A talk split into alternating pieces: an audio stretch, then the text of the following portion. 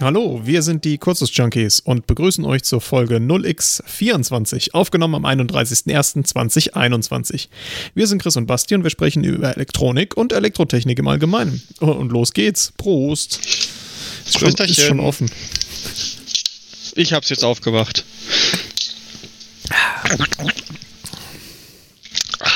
Oh, lecker. Sehr gut. Ja, so wir kann der Sonntag doch zu Ende gehen. Im Januar noch eine Folge aufzunehmen. Sind wir nicht gut? Grandios, würde ich sagen. Wir sind allerbesten. Ja, große Informationen. Also was heißt große Informationen? Für alle die uns in diversen anderen Streaming-Kanälen schon gesehen haben. Der Feedback-Loop ist wesentlich kleiner geworden. Wir haben einen Discord-Server. Den werden wir jetzt unten auch noch verlinken, beziehungsweise in den Shownotes verlinken. Und da seid ihr gern gesehen, könnt vorbeikommen. Wir haben da diverse Kanäle über die Projekte, die wir zeigen, über Elektrotechnik, über Software, über Krams an sich. Und sind ja ein paar ganz nette Leute drin. Na, also kommt gern vorbei. Habt ein bisschen Spaß mit uns. Macht auf jeden Fall Spaß, die Fragen, die dort gestellt werden, zu beantworten. Und kann ich auch nur sagen, fühlt euch eingeladen, schneidet mal rein, stellt Fragen. Wir versuchen sie zu beantworten. Meistens sind sogar andere noch schneller. Genau. So, was gibt's Neues?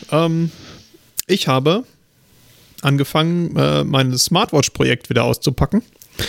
Und wir haben die Smartwatchy 2.0 gemacht. Die Smartwatchy ist quasi eine Verheiratung von meinem Smartwatch-Projekt von vor 2 Jahren. Und die Watchy ist eben auch eine Smartwatch mit E-Paper-Display. Und dann haben wir ein Design gemacht, haben da ein paar Änderungen eingepflegt. Die Watchy gibt es demnächst wohl auch wieder zu kaufen. Also es gibt im Moment eine Pre-Order, wo man das wieder machen kann. Und verlinke ich dann, wenn wir im Stream wieder drüber stolpern, dann verlinke ich dann natürlich wieder hin. Das ist ja das Ausgangsprojekt, da kommt auch die Software initial her. Wir werden da ein paar Änderungen in der Software vornehmen. Explizit werden wir das Display-Interface ändern, sodass wir auch 3 Farben E-Paper verwenden können, also schwarz, rot und weiß. Und wir werden eine andere RTC verwenden, die genauer läuft, weniger Strom braucht. Was haben wir noch geändert? Ich glaube, den Beschleunigungssensor haben wir noch geändert, ne? Ja, den Beschleunigungssensor, den hast du auch noch angefasst. Genau. Und ich glaube, du hast auch das Ladeinterface angegriffen. Nicht unbedingt das Ladeinterface, sondern die Stromversorgung. Aber das ist, wir haben da den LDO runter und haben ein DC-DC drauf. Das ist jetzt wesentlich effizienter. Ja, das meinte ich nicht. Ich meinte das tatsächliche Interface. Ich glaube, da war vorher ein Micro-USB drauf und du bist auf USB-C gegangen. Richtig, wir haben ein USB-C drauf gesteckt, ja. Genau, aber das ist ja nicht also nur das Ladeinterface, sondern Interface. Das ist ja auch, genau, das Konnektionsinterface. Genau. Der Konnektor. Den haben wir angepasst, ja. Und das ist jetzt bestellt, wird teilbestückt geliefert von JLC PCB. Ich bin mal gespannt. Das haben wir bis jetzt ja auch noch nicht. Also habe ich bis jetzt noch nicht gemacht. Der Brutzler hat das ja schon gemacht und das hat ja ganz gut geklappt. Beziehungsweise der Chris. Ich muss mich da jetzt immer dran gewöhnen. Im Podcast bist du ja der Chris, ne? Ja, ich glaube, mittlerweile wissen alle, auch beim Podcast, dass ich der Chris bin und beim Stream, also jetzt hier beim umgekehrt, Moment, bei Twitch, dass ich der Chris bin und beim Podcast, dass ich der Brutzler bin. Ja, richtig, ja. Aber beides. Ja, das ist. Aber das ist eine gute Überleitung mit diesem Teilbestückten, weil ich habe das ja gemacht, das hast du ja gerade erzählt, und zwar machen wir ein so wie wir diesen Weihnachtsbaum weggehauen haben, beziehungsweise du weggehauen hast in deinem Kanal. Ja. Werden wir das auch mit dem, haben wir uns dann gesagt, beziehungsweise der Basti hat gesagt, das ist ja ein Bausatz, das kriegen wir doch auch hin. Und dann habe ich den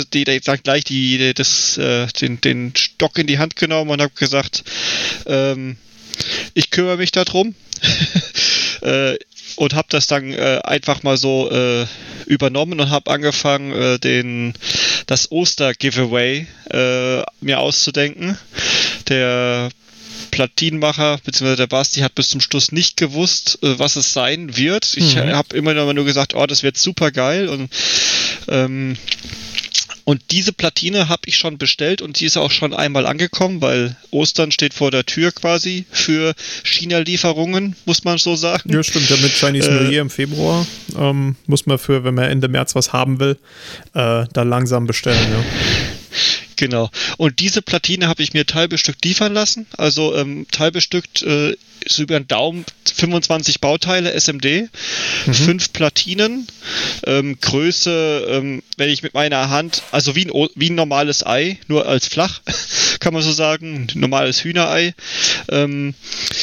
Die Besonderheit an dem Oster-Giveaway ist der Aufbau. Und zwar habe ich mir Gedanken gemacht bezüglich Gehäuse und Praktikabilität und was kann man damit alles Tolles machen. Und ich wollte schon länger mal ein Tamagotchi machen. Also ist quasi die Idee gewesen, ein Tamagotchi zu machen. Dann habe ich mal schnell durchs Internet gewühlt und da habe ich gesehen, cool, es gibt das Tamaguino-Projekt. Und das Tamaguino-Projekt ist ein Open-Source Arduino basierendes Tamagotchi. Und dann habe ich gedacht, cool, ESP32 drauf, OLED-Display drauf, Cup-Touch-Tasten und der Aufbau ist ein Platinen-Stack, den man quasi einmalig zulötet und dann ist das alles kompakt beisammen. Also das ganze Gehäuse ist aus Platinen. Genau, das Gehäuse ist aus Platinen und wird quasi seitwärts wie so ein Stapel übereinander gelötet. Das sind in Summe 7 Platinen. Und jetzt kann man sich ausrechnen, also ich kann es jetzt nicht im Kopf, aber ich mache es parallel. 1,6 mal 7, weil eine Platine hat ja ungefähr 7, sind 11 Millimeter, 11,2. Also ungefähr einen Zentimeter stark und aber wie gesagt, Hühnerei groß ungefähr. Genau.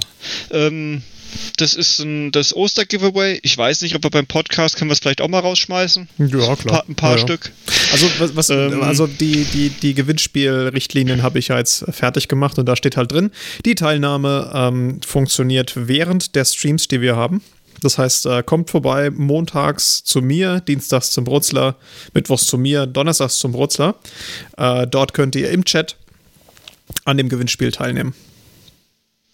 Genau, das Gewinnspiel startet ab dem 1.3. Genau, so und läuft zumindest dann quasi der Plan. 10 Mal. 2,5 Wochen lang. Genau, 2,5 Wochen lang. Bei jedem Stream haben wir gesagt, ne, hauen wir eins raus. Genau, ja. Es gibt jeden Stream einen Gewinner, das heißt an 4 Tage die Woche gibt es je einen Gewinner und dann gibt es nochmal eine halbe Woche und dann haben wir die 10 Eier, die wir verlosen, da raus. Genau, und, außer wir haben weniger als 10. Das müssen wir mal schauen. Weil es gibt ein kleines Problem. Was heißt Problem, ist übertrieben. Wir haben auch einen PayPal-Money-Pool eingerichtet, beziehungsweise das hat der Basti gemacht, über den man, weil wir gesagt haben, was ist denn, wenn einer das auf jeden Fall haben will? Weil wenn man ganz schlechtes Glück hat. Genau, wenn man Arduino basierende Platine haben will, mit einem WLAN, Bluetooth-Modul drin und einem Display und will seine eigene Software, weil die Schnittstelle ist ja nach außen offen. Ja? Initial kommt sie zwar mit dem Tamaguino geliefert, aber die Schnittstelle ist ja nach außen offen, das heißt, man kann ja auch jede andere, oder vielleicht liefern wir sie auch ohne Tamaguino und lassen es vor Ort programmieren. In welcher Ausführung wir es dann zum Schluss unter die Leute schmeißen, wissen wir noch nicht. Also geplant sind 10 Platinen zu verlosen, ja. Vielleicht auch weniger. Müssen wir mal schauen. Weil, wie gesagt, man kann unter PayPal auf dem Moneypool, wenn man da mindestens 10 Euro draufschmeißt, kann man eins kaufen sozusagen. Das ist zum Selbstkostenpreis, also wir machen da keinen Gewinn mit. Genau. Ja, also ihr werdet dann am 1.3. erfahren, wie viel es zu gewinnen gibt. Genau, machen wir das so. Da machen wir auch den Moneypool dann zu und dann ist ja alles safe. Genau. Gut. Kategorie Common Sense Tipps. Ja, so. Hast du was zu erzählen? Ich habe einen Common Sense Tipp, ja. Für alle, die mal mit Leiterplatten irgendwas machen wollen. Und da gibt es so ein allgemein vorhandenes, wie soll man sagen, Fehlwissen. Unwissen, Halbwissen, wie auch immer. Und zwar habe ich das im Stream bei mir auch schon mal erzählt oder erklärt, wenn es darum geht, wo auf der Leiterplatte denn Energie ist.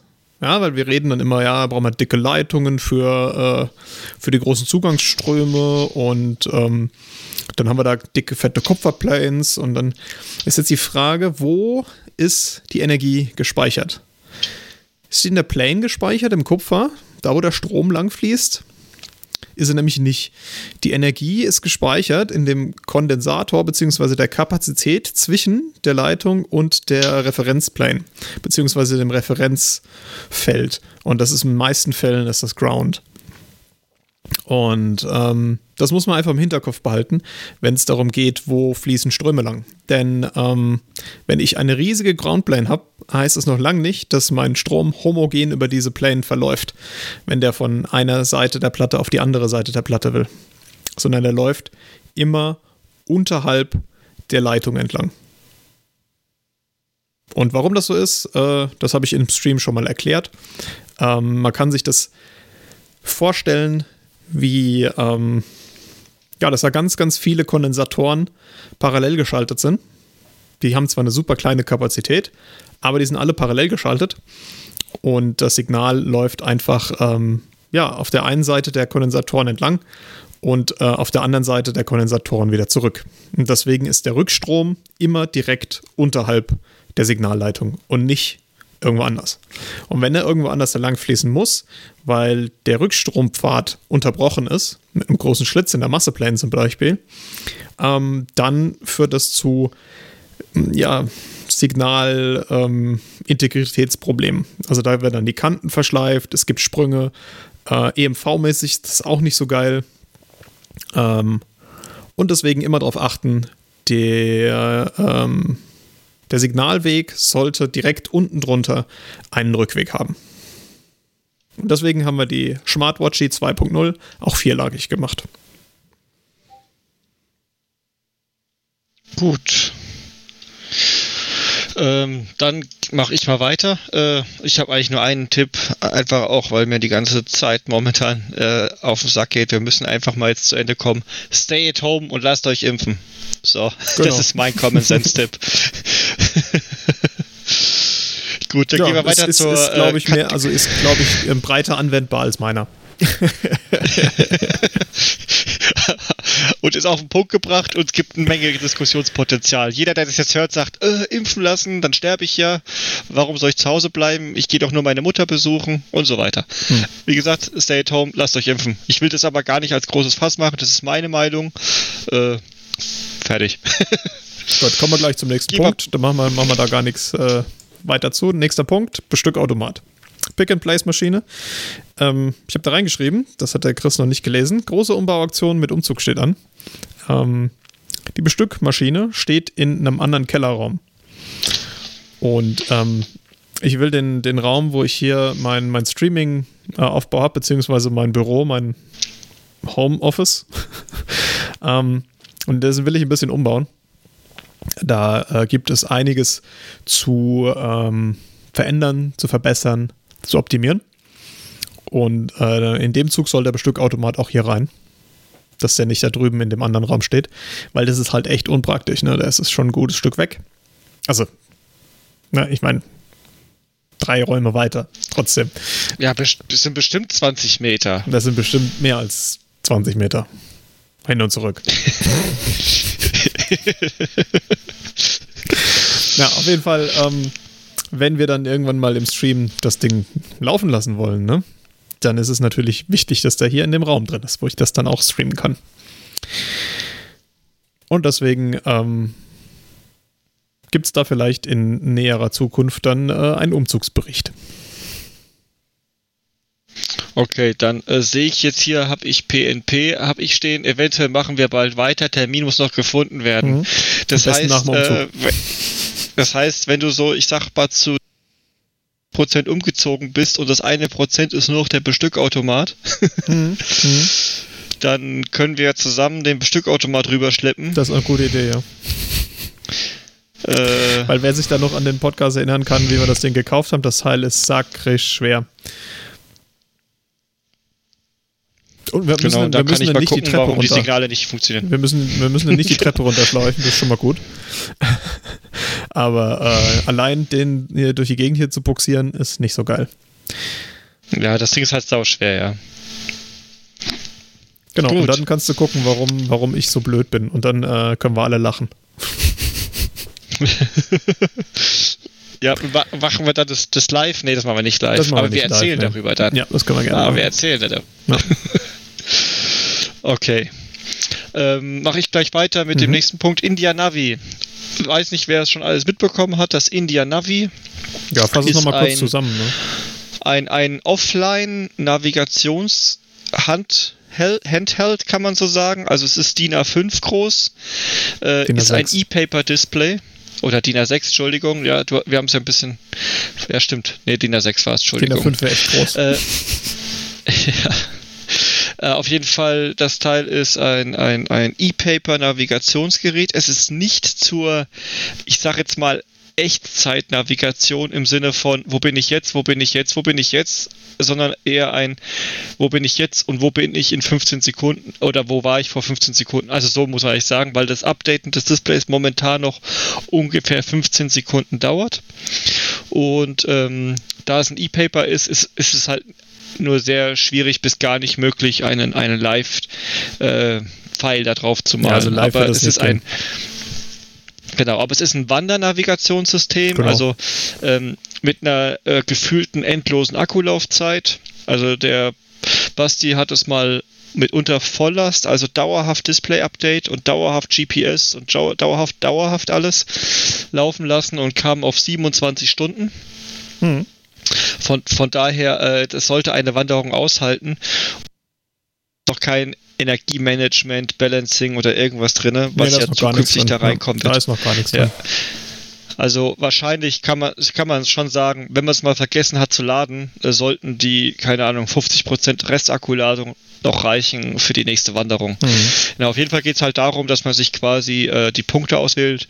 Dann hat man auch überlegt, eventuell die Geocaching-Punkte da rein einzuzeichnen, also generell über den Bereich, in dem man sich quasi befindet, wo man vorhat zu wandern. Das ist eine super geile Idee. Die kamen auf Twitch, hat die ja jemand erwähnt. Mhm. Ich habe da bis dahin noch gar nicht darüber nachgedacht, aber fand das eine super, super coole Idee, weil es gibt, glaube ich, momentan noch kein Navi, außer wenn man vielleicht ein App fürs Handy oder sowas hat, die Geocaching-Punkte so in dem Sinne trägt. Und das... Ja. Genau, aber das Teil ist ja quasi, es soll ja offline funktionieren und der große Punkt daran, ja. Mhm. Dann mal neue Version, genau, ich bin jetzt gerade dabei, ich habe eine Version mit dem ESP32, also wir haben auf dem IndiaNavi, auf der Revision 1, ein ESP32-Modul drauf, weil wir gesagt haben, die Kartenmaterialien bzw. die Information der Route eventuell soll per WLAN oder Bluetooth da drauf kommen. Also wenn es vom Handy aus ist, wahrscheinlich dann per Bluetooth. Wenn wir es irgendwie schaffen, keine Ahnung, irgendwo einen Server bereitzustellen mit einem User-Login, ich weiß gar nicht, wie weit wir uns da schon Gedanken drum gemacht haben, dann wäre WLAN wahrscheinlich möglich.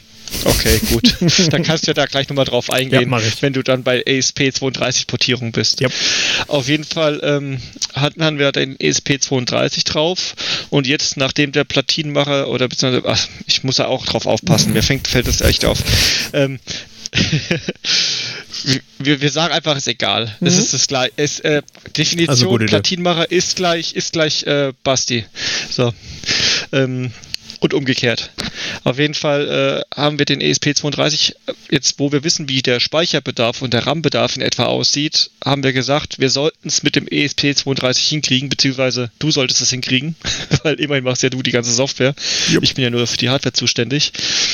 Und da haben wir, weil wir das Modul schon drauf hatten und ich schon damals gesagt habe, ich schließe das Teil jetzt nicht an, aber ich mache alles auf Testpunkte, dann könnten wir uns zur Not anlöten. Und so ist jetzt gewesen. Ich glaube, die Platine ist jetzt nicht mal 3 Wochen alt oder so. Mhm. Kommt hin, ne? 3 Wochen haben wir so ungefähr. Ja, irgendwie so Anfang Januar kam die an. Ja, stimmt, ja. Ja, die Idee kam ja erst zur Weihnachtszeit. Mhm. Also, wir sind echt schnell. Genau, auf jeden Fall gibt es jetzt schon 2 verschiedene Versionen. Eine mit dem STM32 L4 drauf. Oder L4.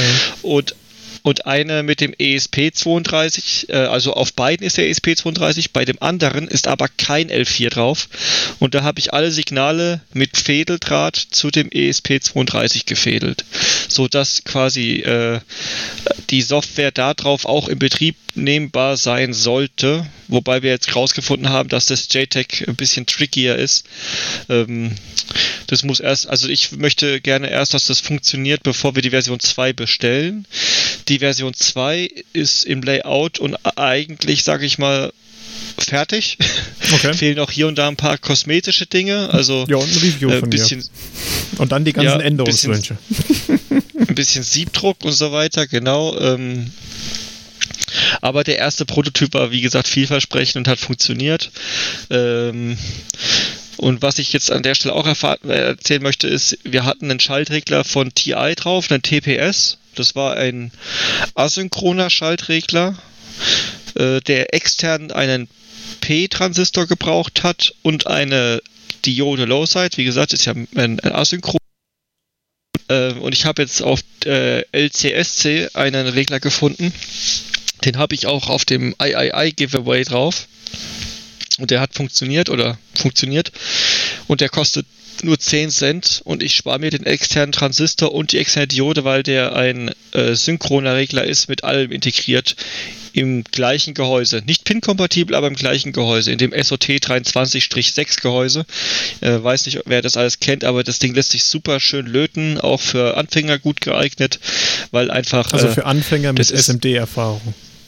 Ja, für SMD, also ist klar, wenn ich von SMD rede, also ich glaube, sämtliche SMD-Bauteile erfordern, dass das, also ein SO8 ist, würde ich von meiner Warte aus sagen, gleicher Schwierigkeitsgrad. Mhm. Okay. Ja, der Pin-Abstand ist ein bisschen dichter, aber du hast ja nur 3 pro Seite, das kriegt man schon hin. Mhm.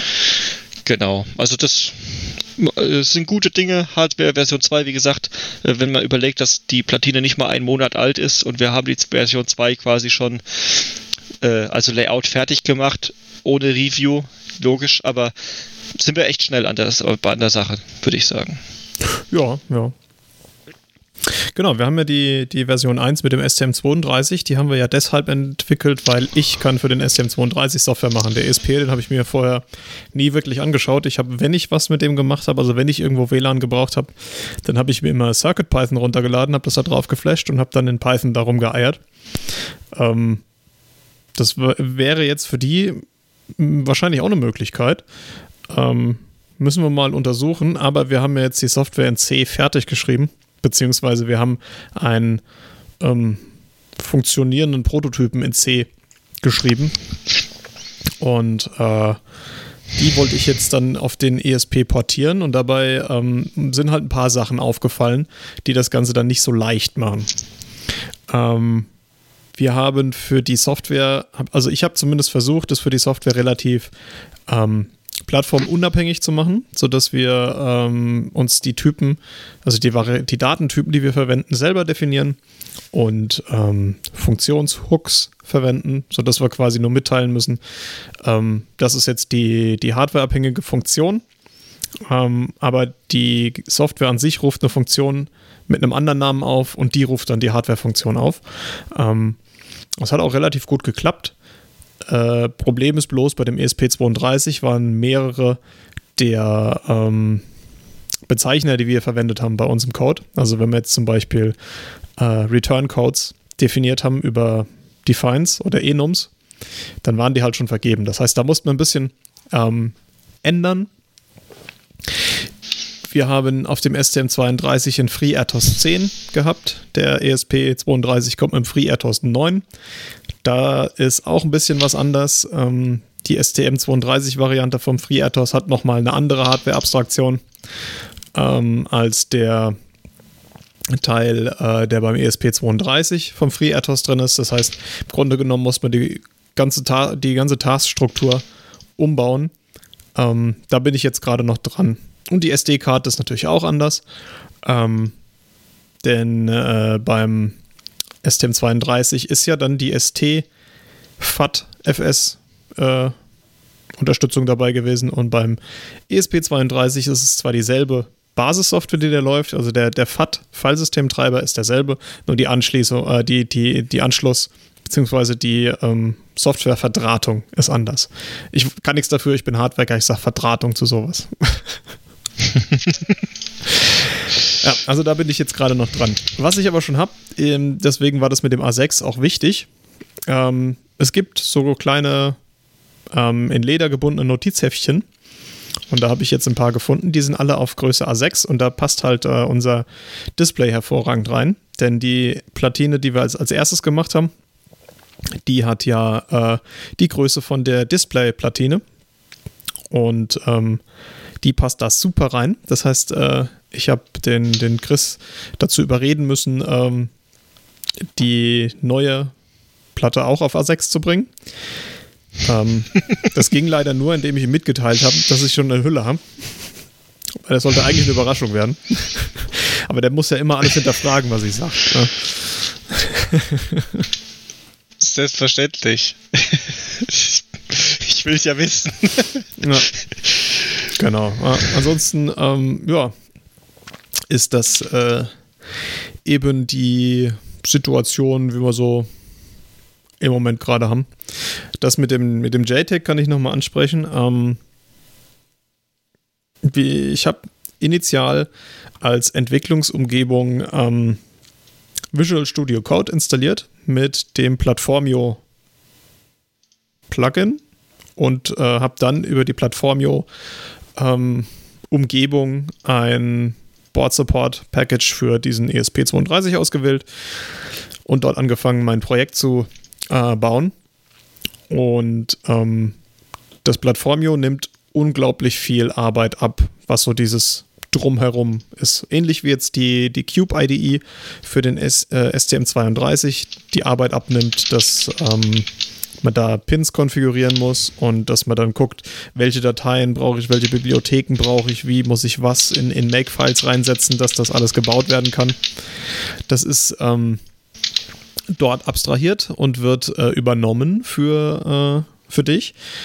Und man kann dann einfach unten auf Compile drücken und dann sammelt er alles zusammen, baut daraus mit CMake eine Make-File und baut das. Das Problem dabei ist, ich habe so das Gefühl, der baut nach jeder Änderung einmal, also wenn ich eine Datei ändere, baut er immer wieder alles Mögliche, statt nur die geänderte Datei.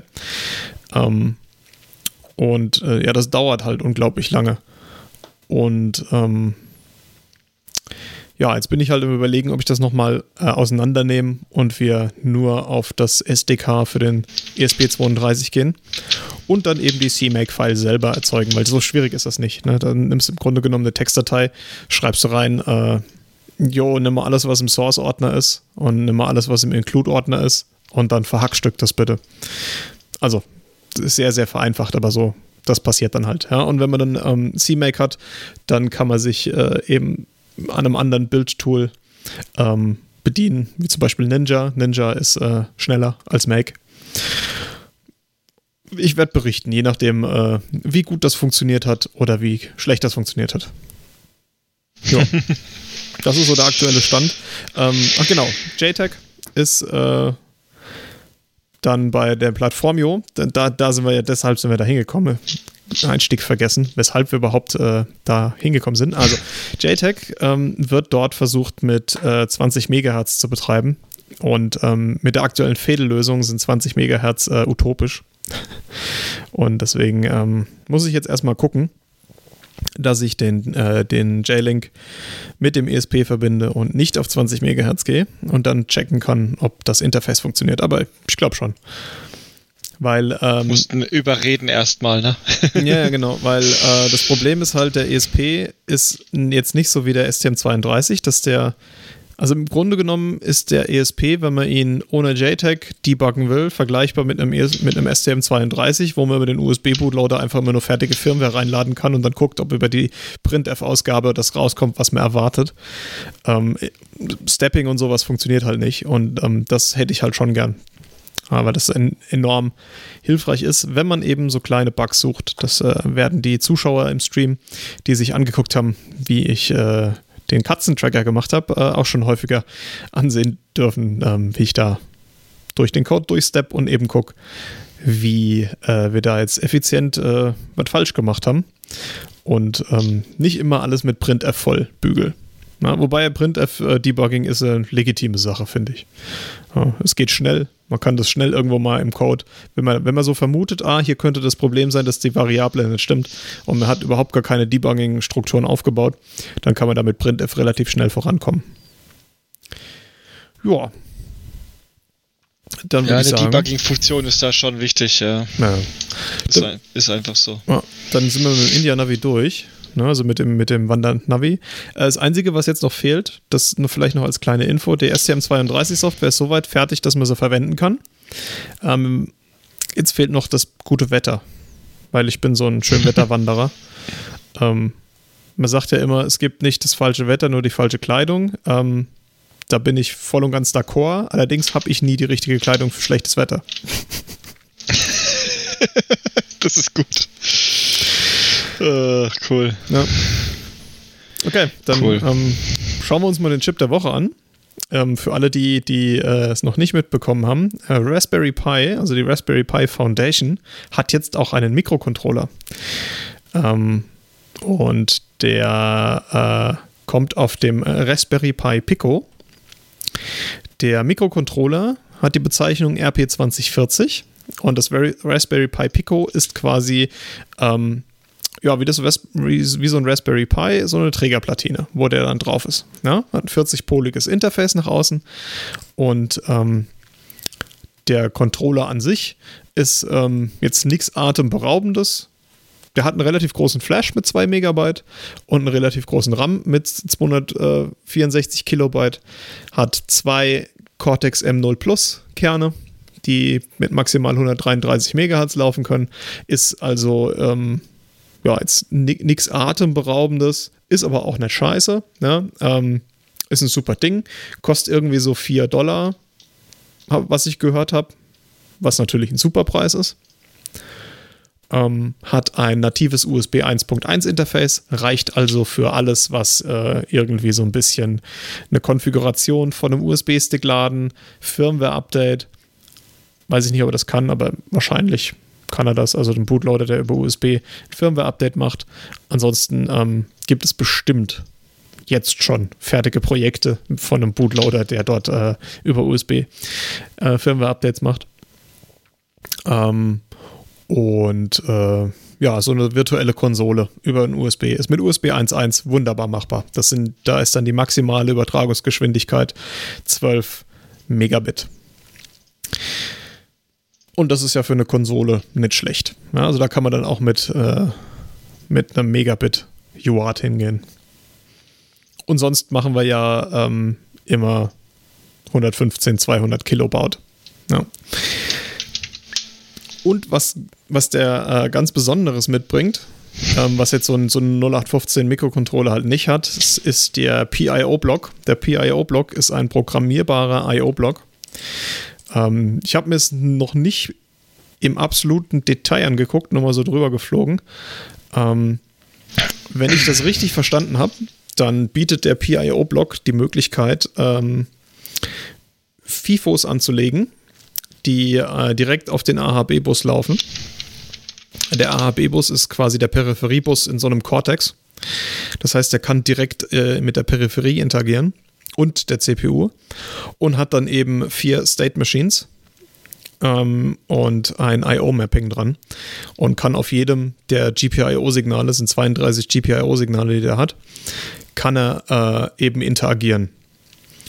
Und diese State Machines, die werden in einem Spezialmemory abgelegt und dazu gibt es dann einen Assembler. Der muss quasi einen Bitstream erzeugen und der kommt dann eben in dieses Memory rein. Und wozu brauche ich so einen programmierbaren IO-Block? Ist ganz einfach. Viele Controller haben dedizierte Peripherien drauf für zum Beispiel ein paralleles Display-Interface, für I²C, für I²S, also Sound, für SD-Karte, also STIO, für SPI, Dual SPI, Quad SPI, für UART, für Display Interface oder VGA oder sowas. Und das kann alles in so einem Ding realisiert werden. Das heißt, man kann, der Controller an sich kommt mit relativ wenig Peripherie mit und man kann in diesen PIO-Blöcken, in diesen beiden, zusätzliche Peripherie erzeugen, die für das Programm und die beiden Controller an sich wie Hardware-Peripherie aussieht. Okay. Und da kann man quasi das heißt, dann so... Das heißt, du kannst in gefühlter Echtzeit quasi damit reden, oder was? Ja, was heißt gefühlte Echtzeit? Du kannst halt, wenn du jetzt zum Beispiel so eine WS2812 LED hast, ja, dann kannst du dir einen kleinen Hardware-Block reinnehmen, der eben dann einfach nur deine Color-Table dort rausfeuern kann und der Hardware-Block übernimmt dann das Ein- und Ausschalten von den Pins. Das macht dann nicht mehr deine CPU. Brauchst du keine Timer mehr für. Ah, okay. Ja, oder so Sachen zum Beispiel. Das heißt, du oder kannst halt das SPI komplett entkoppeln. Ja, das sieht für die CPU sieht das so aus, als würdest du da einfach in ein Register einen Byte reinlegen und kriegt dann zurückgemeldet, okay, das habe ich weggeschickt. Ja. Oder legt irgendwo einen Pointer auf einen Memory-Bereich hin und sagt, so lange ist es. Und kriegt dann irgendwann gesagt, okay, ich habe alle rausgetaktet. Ja. Ich gucke ja, guck hier gerade mal rein, was wir denn an Peripherien drin haben, ist nicht viel. DMA, Memory, Boot-Sequenz, ist alles keine Peripherie. So wie es aussieht, hat der gar keine Peripherien, außer USB, ein UART, ein I2C, SPI, PWM und Timer. Und eine RTC hat er noch und ein ADC, SSI, weiß ich nicht, was es ist, gleich mal draufdrücken. Synchronous Serial Interface. Aha. Das wird verwendet, das heißt, um mit externen Flash-Devices zu kommunizieren, die SSI-Interface können. Okay, gut. Mhm. Also das kommt an den Quad-SPI-Pins raus. Wie auch immer. Ja. Also er hat relativ viel Peripherie dabei und hat eben noch diese zwei programmierbaren Peripherieblöcke. Und da kann man natürlich, wenn man sich anguckt, wie das mit diesem Assembler funktioniert, kann man da wirklich selber, ähnlich wie in einem FPGA oder einem PLD, Hardware zusammen programmieren.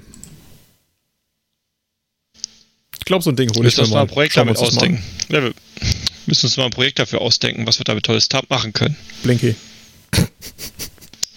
Ja, das, genau. Klingt als könnte der das.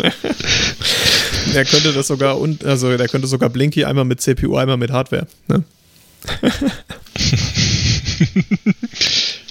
ein ganz schnelles Hello World Blinky, was jeden Fernseher einschaltet oder sowas. Ausschalten ist viel besser. Aber gibt's ja auch schon. Der TV-B-Gone. TV-B-Gone, okay. Ja, so, das ist der Chip der Woche. Ich habe ihn noch nicht in der Hand gehabt, aber ich habe in letzter Zeit halt auch einfach keine Zeit gehabt, mich mit sowas, mir so ein Ding zu organisieren und dann das auch zu verwenden. Und es ist halt schade, wenn so Sachen neu auf den Markt kommen, sind heiß gefragt und man hat dann 2, 3 bestellt und dann liegen sie halt auf dem Tisch und passiert nichts mit, ne? Ja, deswegen habe ich ja gesagt, wir müssen uns irgendein Projekt vielleicht damit ausdenken, was man damit Tolles machen kann. Wir müssen erstmal die aktuellen Projekte irgendwie in den Abschluss bringen. Ach komm, ein Projekt mehr. Was ist schon ein Projekt mehr? Mhm, genau. Ja, ich habe auch schon noch ein paar Sachen im Hinterkopf, die ich noch machen möchte. Unter anderem wollte ich auf jeden Fall demnächst nochmal den weltkleinsten 3D-Drucker angehen. Mhm. Coole Idee. Ja. Den hatte ich ja, glaube ich, relativ zu Beginn mal angesprochen von unserem Audio-Podcast. Also ungefähr 2 Jahre alt jetzt die Idee. Mhm. Das wollte ich einfach nochmal jetzt auch live on Stream. Das heißt, da zwinge ich mich quasi selbst dazu, immer weiterzumachen. Das ist ja der Hauptvorteil von Twitch, muss ich echt sagen, wenn man die eigenen Projekte sich quasi zwingt, einfach an denen weiterzumachen. Ein Gruppenzwang, den man sich selbst auferlegt. Ne? Genau. Ich habe halt das Positive dabei erkannt, obwohl ich alleine bin, darf ich trinken, weil bei mir kann man ja dann auf den Knopf drücken und sagen, trink was, Digga. Mhm. Genau. Ja. so, wenn du da nichts mehr hast. Ich habe da eigentlich nichts mehr. Ne? Es gab schon viel Neues, aber jetzt nicht so, dass man das in der Zusammenfassung dann noch großartig jetzt ausbreiten müssen. Und das nächste Mal erzähle ich wieder ein bisschen was über den Katzenchecker. Da gibt es ein paar Neuigkeiten, ne? Ja, okay. Ich werde dann wahrscheinlich noch ein bisschen Details über das Oster-Giveaway erzählen. Hm? Das klingt nach einer Idee, weil da habe ich auch noch ein bisschen weitergemacht. Also seid gespannt. Informationen werden kommen. Und ab dem 1.3., wie gesagt, könnt ihr ja bei uns im Twitch einfach vorbeischauen, auf Ausrufezeichen III oder was eintippen und dann kann man 1 gewinnen. Irgendwie so wird es sein. So in der Richtung. Ich weiß nicht genau, wie es wird, aber... Ja, das ist, weil ich habe ja die Teilnahmebedingungen geschrieben, der Chris hat sich mal wieder nicht durchgelesen, wie immer. Noch nicht, nee, noch nicht. Aber ist ja auch noch nicht der 1.3. Ich kann trotzdem Werbung dafür machen. Wir können da noch alles ändern, das stimmt. So, und jetzt habt ihr auch direkt live miterlebt, wie das funktioniert, mit dem sich selber zu irgendwas zu animieren. Wir wollen das nächste Mal über das Ostergewinnspiel ab dem 1.3. erzählen. Das heißt, wir müssen auf jeden Fall im Februar nochmal eine Runde aufnehmen. Ist ganz einfach. Nein, ich wollte über die Platine erzählen. Das hat ja nichts mit dem Gewinnspiel zu tun. Ja, oder? Stimmt. Ja, ich wollte nichts darüber erzählen. Das mache ich sowieso dauerhaft, dass ich darüber erzähle, dass man das Ding gewinnen kann. Was ich nicht machen darf, wahrscheinlich. Ja, sonst kommt ein Werbeblocker wieder, ja. Ja, genau. Nee, aber wie gesagt, ich kann ja zur Hardware, die ist ja generell interessant. Hat ja überhaupt nichts damit zu tun, dass wir es auch raushauen. Ja, das stimmt. Ja. Gut, dann würde ich sagen, das waren die Kurzlosjunkies. Ihr findet uns unter kurzlosjunkies.de, Junkies mit EE geschrieben. Wir sind auch auf Spotify oder iTunes zu finden. Wir freuen uns über Feedback als Kommentar auf der Website, auf Twitter @Platinmacher oder @Zebrutzler oder schickt uns eine E-Mail an feedback@kurzlosjunkies.de. Und wenn ihr Interesse habt, euch mit uns zu unterhalten, über Elektronik oder andere interessante Themen, schreibt uns doch einfach an. Oder kommt in den Discord-Server. Oder kommt in den Discord-Server oder kommt auf Twitch vorbei und labert da mit uns. Genau. Da könnt ihr auf jeden Fall instant interagieren und uns zum Trinken zwingen. Wir sind immer daran interessiert, uns mit euch zu unterhalten. Macht's gut. Tschö.